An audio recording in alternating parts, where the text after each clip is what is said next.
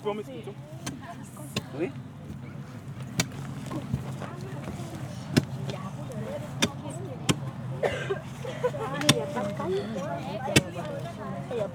Ouais.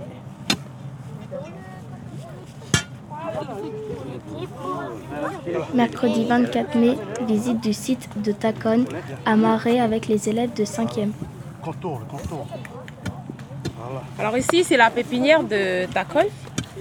Donc ici on a quand même, on a la capacité de produire 15 000 à 30 000 plants pour, dans la pépinière. Par contre cette année on a au moins 16 000 plants de santal ici pour l'année 2023.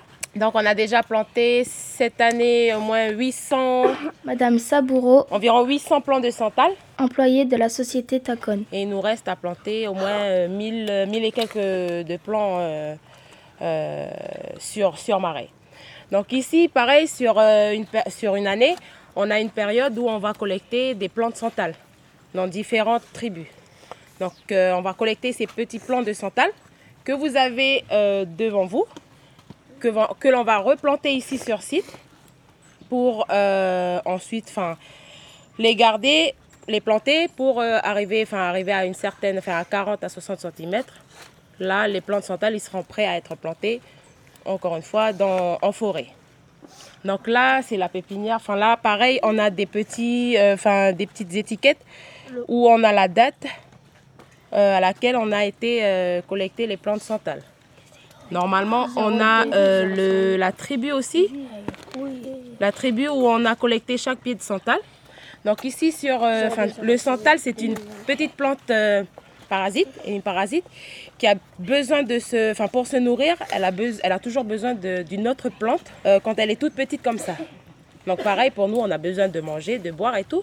Donc le santal, elle, quand nous, on plante le plant de santal, on plante toujours à côté d'elle une petite plante, par exemple, nous on plante toujours l'ambrevade qui est le bana en Néoné, en Marais. Donc à chaque fois qu'on plante un santal, on va toujours planter à côté d'elle ces petites plantes-là, des plantes hautes, pour justement nourrir le santal, parce le santal se nourrit grâce à les racines des autres plantes. Des plantes hautes. Comme ça, ils utilisent ce qu'on appelle la petite plante qu'on appelle l'alternantera. Monsieur Béharounet, professeur d'histoire en géographie, ancien directeur de la société Taconne. On a planté l'alternantera sur le côté, donc là pour l'instant ici il n'y en a pas, mais la rouge qui est là-bas, c'est ce qu'on appelle l'alternantera. Alors pourquoi cette plante a été choisie parce que l'alternantera elle produit beaucoup d'azote. Et donc le santal, en fait, ce qu'a expliqué Soraya tout à l'heure, c'est une plante parasite, hémiparasite. Elle va développer son système racinaire à la surface du sol qui va venir s'implanter sur cette plante haute. Et donc il y a des suçoirs, il va venir prendre justement l'azote qui est dans cette plante haute. Et lorsqu'elle aura atteint 10 à 15 cm, on va changer la plante haute. On va mettre une légumineuse qu'on appelle l'ambrevade. C'est ce qu'on voit dehors là, c'est les petits pois, c'est ça là, en fait ça donne des gousses, ce qu'on appelle les bananes, voilà. Et donc on va planter cette ambrevade, et en fait les légumineuses, ce sont des plantes qui produisent beaucoup d'azote, et du coup elle va venir aider en fait le santal à croître. Sans la faire mourir, bien sûr, c'est en symbiose, voilà. Du coup ça permet de... Et lorsqu'ils poussent à l'état naturel, c'est bien parce que vous avez des plants de gaillac, vous avez du bois rose, vous avez d'autres plantes qui permettent justement au santal de pousser. Et plus le pied de santal, plus il a de plantes hautes autour d'elle, mieux il va produire en bois de cœur. Et lorsqu'un pied de santal meurt, ça veut dire qu'il a subi un stress de la part des autres plants, qui fait qu'elle a produit énormément d'huile essentielle. Son bois de cœur est très chargé et donc il meurt. Et donc le bois de santal qui a poussé naturellement, il faut compter à peu près 60 ans pour qu'il soit à maturité. D'accord. Et un plant de santal qui a été planté par l'homme, il faut 20 à 30 ans. Parce que l'homme va venir aider justement à apporter les paramètres pour qu'il puisse en fait développer. Zo. Moi j'entends. Quand on se trouve devant un âne, ben déjà il ne faut pas crier parce que l'âne il n'aime pas quand on crie. Enfin, il est heureux quand il nous voit, mais par contre il ne faut pas crier. Il ne faut pas crier, il ne faut pas lui donner à manger, il ne faut pas mettre la main devant lui.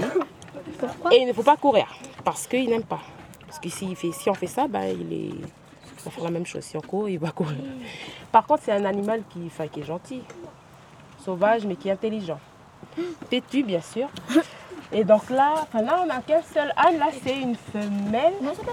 Et donc, on a une vingtaine d'ânes qui sont arrivés des Pyrénées. Vous savez, c'est où les Pyrénées ? Oui. C'est en métropole. Et vous savez, ils servent à quoi, les ânes ? Voilà, donc du coup, comme ils ont la capacité de transporter maximum 80 kg de santal sur leur dos, donc ils peuvent faire des voyages donc, de la forêt jusqu'au camion. Et ils transportent le bois sur combien de distance, combien de kilomètres ? Ça dépend de l'endroit où se trouve le santal. Ça peut être vraiment très très loin dans la forêt. Et ça peut être, ils transportent du bois où il y a des routes qui ne sont pas accessibles aux véhicules. Parce que par exemple, on garde le véhicule ici, mais il faut encore marcher jusqu'à, une dizaine de kilomètres. Voilà. Donc on fait travailler les ânes, mais on les fait reposer et il faut les faire manger aussi. Donc ici, c'est une des activités de Tacon. Donc on a un agent qui s'occupe des ânes. Des fois, il y a l'aide des autres agents. Peut-être par exemple qui n'ont pas grand chose à faire. Donc du coup ils viennent aider celui qui s'occupe de cette activité-là pour aller faucher, donc chercher de la nourriture pour l'âne, les ânes, parce que voilà on a au moins une vingtaine d'ânes qui se trouvent ici sur